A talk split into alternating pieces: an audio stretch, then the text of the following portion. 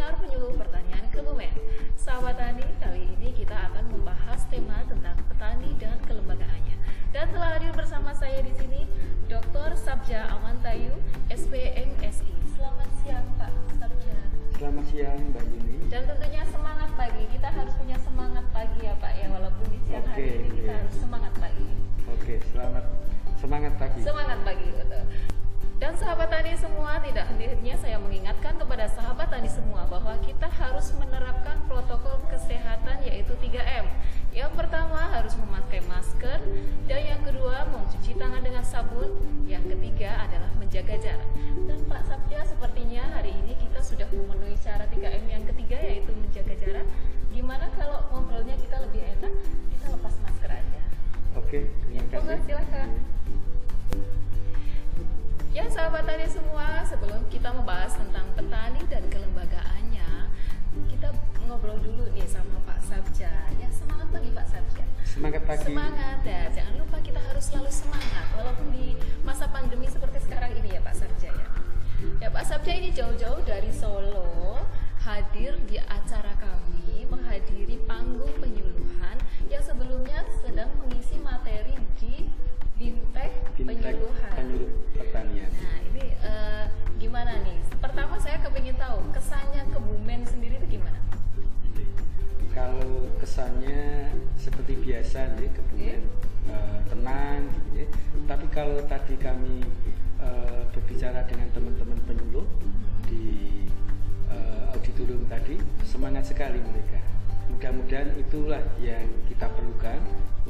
menginspirasi dan menggerakkan pembangunan pertanian. Amin.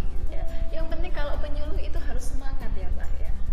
Iya, jadi kalau menurut saya penyuluh itu adalah eh, seorang yang bisa menjadi change agent sehingga mampu menggerakkan kreativitas semangatnya para teman-teman petani di lapangan. Dia adalah fasilitator yang memberikan layanan pendidikan bagi teman-teman petani. Ya, karena ini Pak Sabja sendiri sudah tidak asing lagi ya dengan teman-teman penyuluh karena eh, keseharian beliau juga sekarang menjadi dosen di Universitas 11 Maret. Iya, betul Ya, Mbak di, ini. eh, di jurusan Jadi eh, saya eh, sebagai dosen penyuluhan baik di program studi S1 penyuluhan dan komunikasi pertanian maupun di S2 dan S3 penyuluhan pembangunan pemberdayaan masyarakat. ternyata hebat sekali sahabat tani ternyata beliau itu dosen di S1, S2 dan S3 eh, dengan jurusan yang sama tadi ya. Iya. Betul sekali komunikasi dan penyuluhan gitu ya. Nah, Pak Sabja, sebelumnya kita eh, akan membahas tentang kelembagaan. Nah, ini saya kepingin Pak Sabja itu memberikan tanggapannya kepada sektor pertanian kita di masa pandemi COVID-19 ini. Oke, jadi kalau secara keseluruhan, maka sektor pertanian itu mungkin salah satu sektor yang tidak terpengaruh oleh pandemi.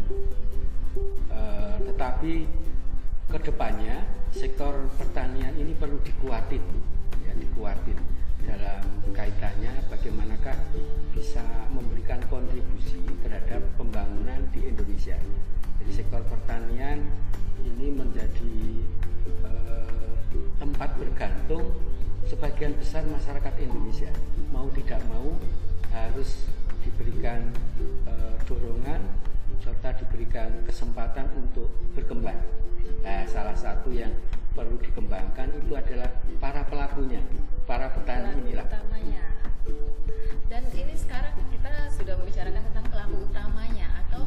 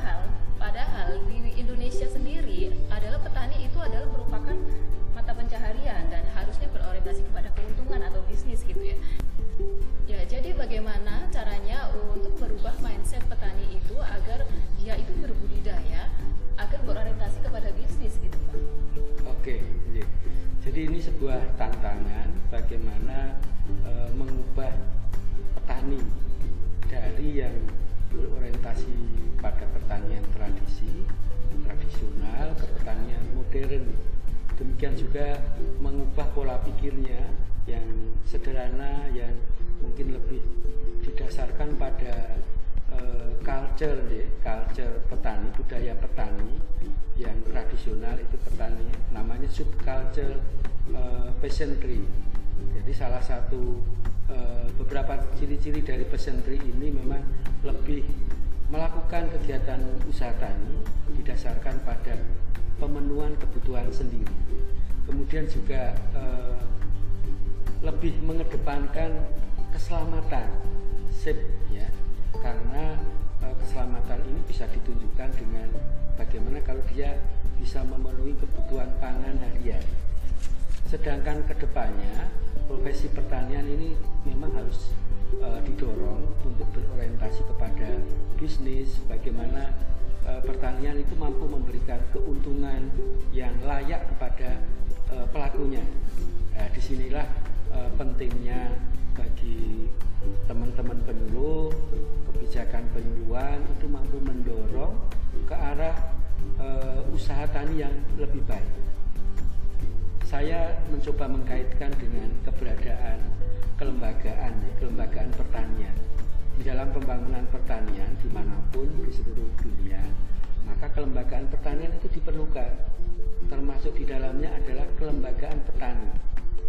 Ada kelembagaan pemasaran, termasuk juga kelembagaan pelayanan penyuluhan. Ini juga harus dibenahi, dikuatin sehingga akan memberikan uh, nuansa yang lebih baik pertanian itu bisa berkembang. Ngaten. Ya. Uh, tadi uh, bicara tentang kelembagaan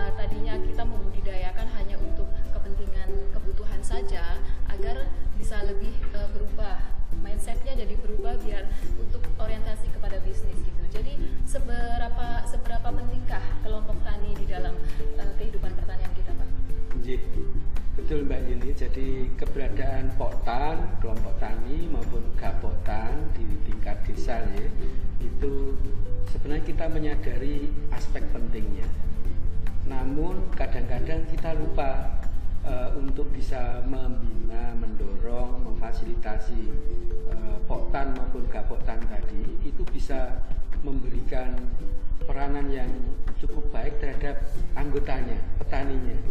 Selama ini lebih banyak poktan dan gapoktan itu dimanfaatkan ya, tanda petik dimanfaatkan terutama oleh uh, pemerintah dalam hal ini untuk memudahkan uh, pelayanan pemerintah gitu, tetapi melupakan bahwa poktan dan gapoktan itu juga harus dikembangkan uh, sesuai dengan uh, tupoksinya. Gitu.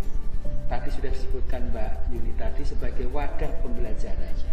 Ya, tapi lupa gitu ya. Kadang-kadang poktan itu ya hanya ketemu selama satu bulan sekali, malah kadang-kadang tidak tidak pernah bertemu gitu ya. Nah, di sinilah e, intensitas untuk bisa memberikan pembelajaran kepada petani itu sangat sangat terbatas sekali.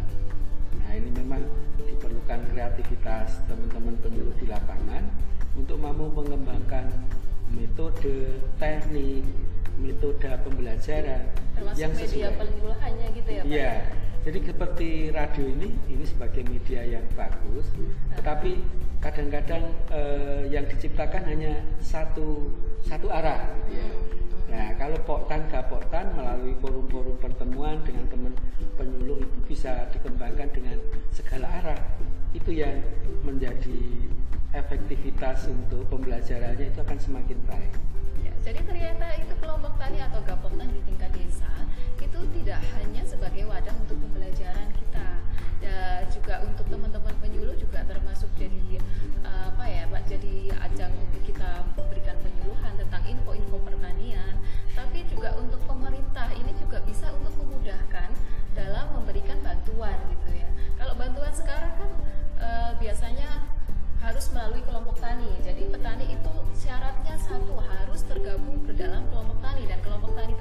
harus masuk ke dalam simlo gitu. Jadi inilah pentingnya kelompok tani atau gapoktan nah untuk berbicara tentang media penyuluhan tadi tadi uh, Pak Sabja sudah menyebutkan bahwa media penyuluhan sekarang kan sudah uh, semakin modern ya Pak ya. Termasuk yang saat ini kita sedang lakukan ini kita melalui podcast Pak jadi juga uh, masuk ke channel YouTube-nya Kak channel YouTube-nya kami jangan lupa nanti di subscribe ya Pak ya kita iklan okay. sebentar nanti di subscribe okay. uh, jadi kita punya channel YouTube uh, namanya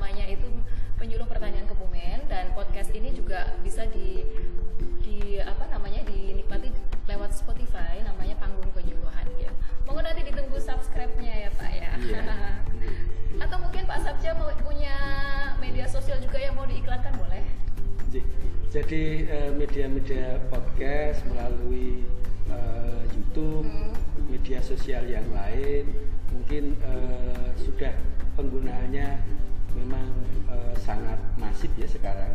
Namun harus juga diperhatikan oleh teman-teman yang uh, mengembangkan media ini.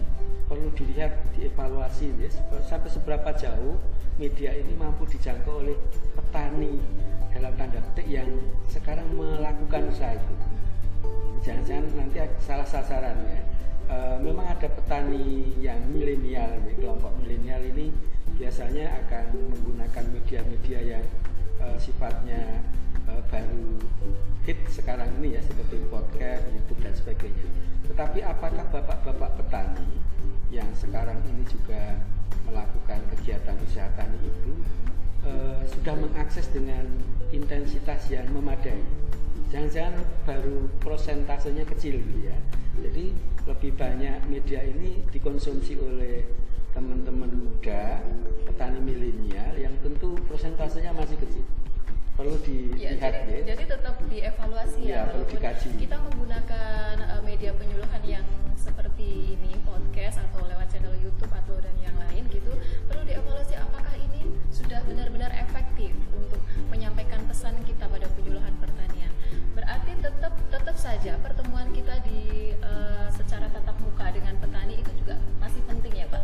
Makanya itu tetap kelompok tani atau gapoktan itu harus tetap dikembangkan gitu ya Pak ya. Yeah di dalam prakteknya Mbak Yuni uh, media yang kita gunakan saluran yang kita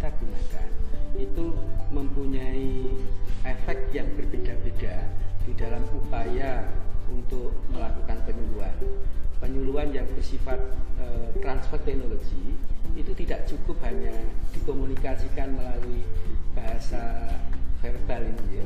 Kadang-kadang itu diperlukan pendekatan yang sifatnya langsung, bahkan petani diajak untuk melakukan ya, learning by doing gitu ya. Ada demplot, kemudian juga perlu ada yang sifatnya tatap muka, interaksi dengan teman-teman penyuluh. Jadi di saat mempengaruhi eh, apa itu keputusan adopsi misalnya, maka akan sangat tepat kalau itu dilakukan pendekatan yang sifatnya lebih pribadi gitu ya.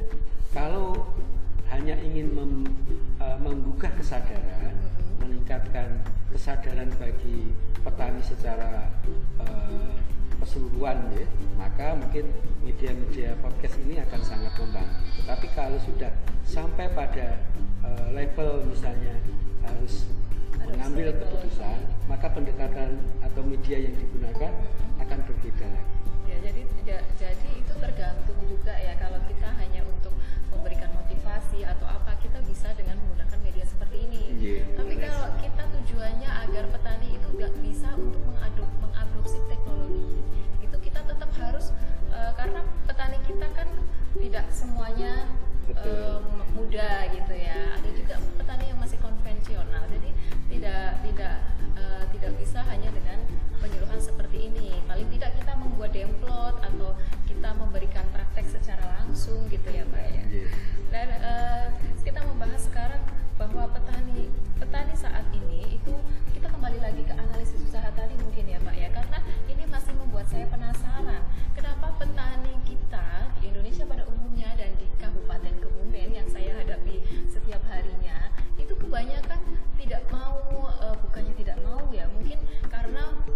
mereka juga kurang kurang paham tentang analisis usaha tani bahwa bahwa setiap kegiatan pembudidayaan tanaman mereka itu harusnya ada analisis dan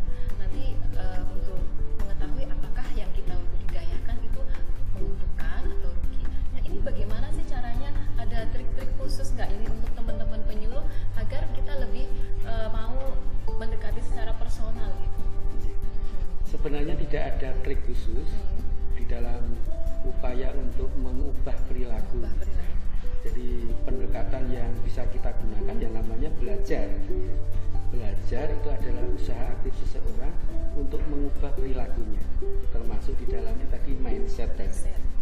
Pola perilaku mindset ini memang sesuatu yang membutuhkan uh, apa itu upaya-upaya yang terus menerus ya memotivasi petani itu tidak hanya sehari dua hari selesai gitu ya ini diperlukan pendampingan ikhtiar yang tiada henti.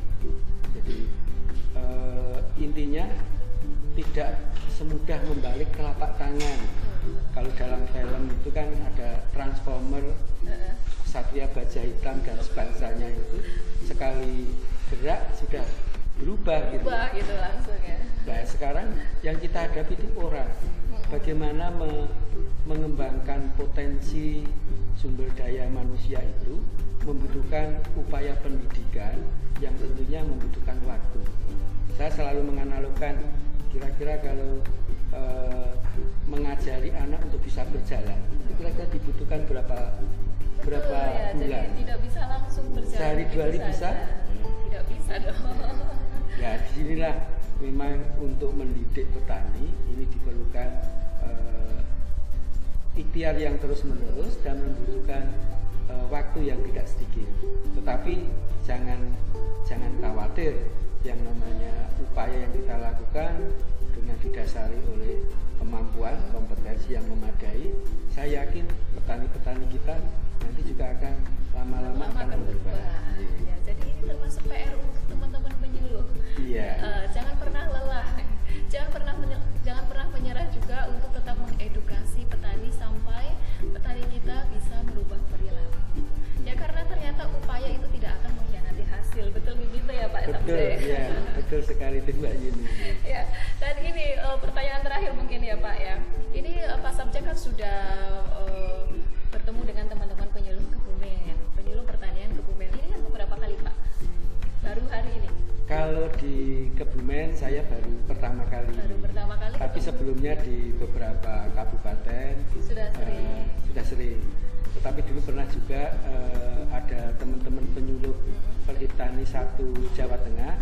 Saya pernah diundang untuk memberikan uh, apa itu ya refreshing ya terkait dengan kinerja penyuluh.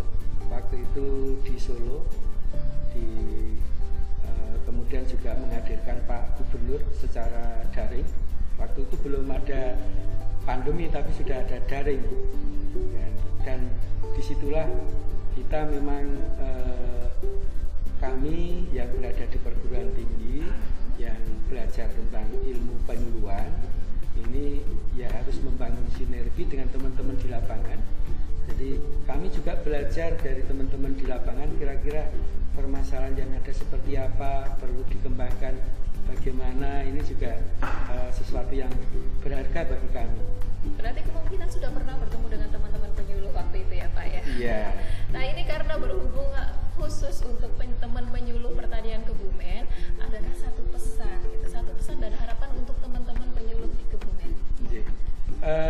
Pesan ini saya kaitkan dengan tadi refreshing materi tentang program penyuluhan pertanian. Ya salah satu aspek yang penting di dalam mengembangkan program itu adalah e, bagaimana program itu dikembangkan sesuai dengan lokalitas potensi lokalitas yang ada di Kebumen itu apa jadi tidak harus mengikuti apa yang dilakukan oleh eh, teman-teman di lain daerah tetapi fokus kira-kira petani Kebumen ini memerlukan apa? Di sinilah uh, spesifikasi program ini akan sangat membantu teman-teman penyuluhan, eh teman-teman petani dengan mekanisme penyuluhan tadi. Ya intinya kita dalam menyusun program itu yang penting itu e, gimana kita di Kabupaten Kebumen ini. Tidak usah Basisnya data. basisnya data permasalahan yang dihadapi Yang oleh dihadapi di petani lokal, petani lokal Kebumen kita. seperti apa, kita ingin membawa ke mana, Mm-mm. lalu dengan cara seperti apa. Jadi eh, kegiatan ini nanti akan eh, tentunya berimplikasi kepada metode, teknik, media yang digunakan harus seperti apa. Jadi harus ada benang merahnya di situ.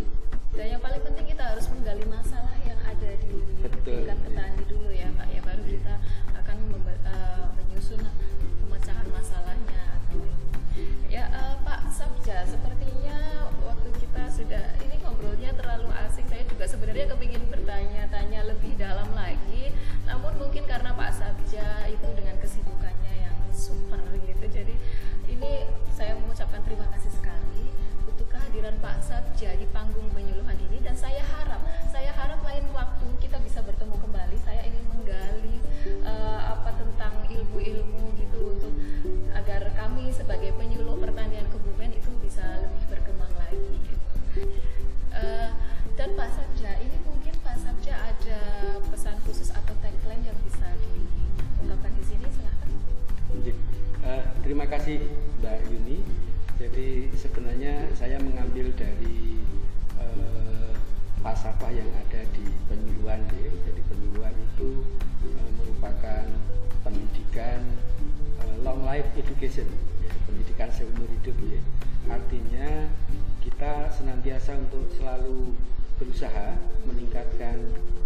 kualitas perilaku, produktivitas, kompetensi yang kita miliki untuk mencapai hasil yang sebaik-baiknya.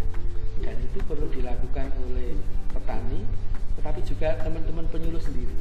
Jadi jangan lupa untuk selalu belajar, meningkatkan kemampuan.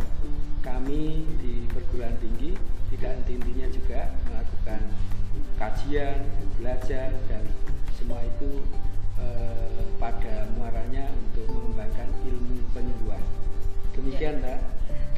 memang punya kesempatan, silakan untuk studi melanjutkan S2 maupun S3 penyuluhan pembangunan pemberdayaan masyarakat di Universitas 11 Maret Surakarta. Surakarta.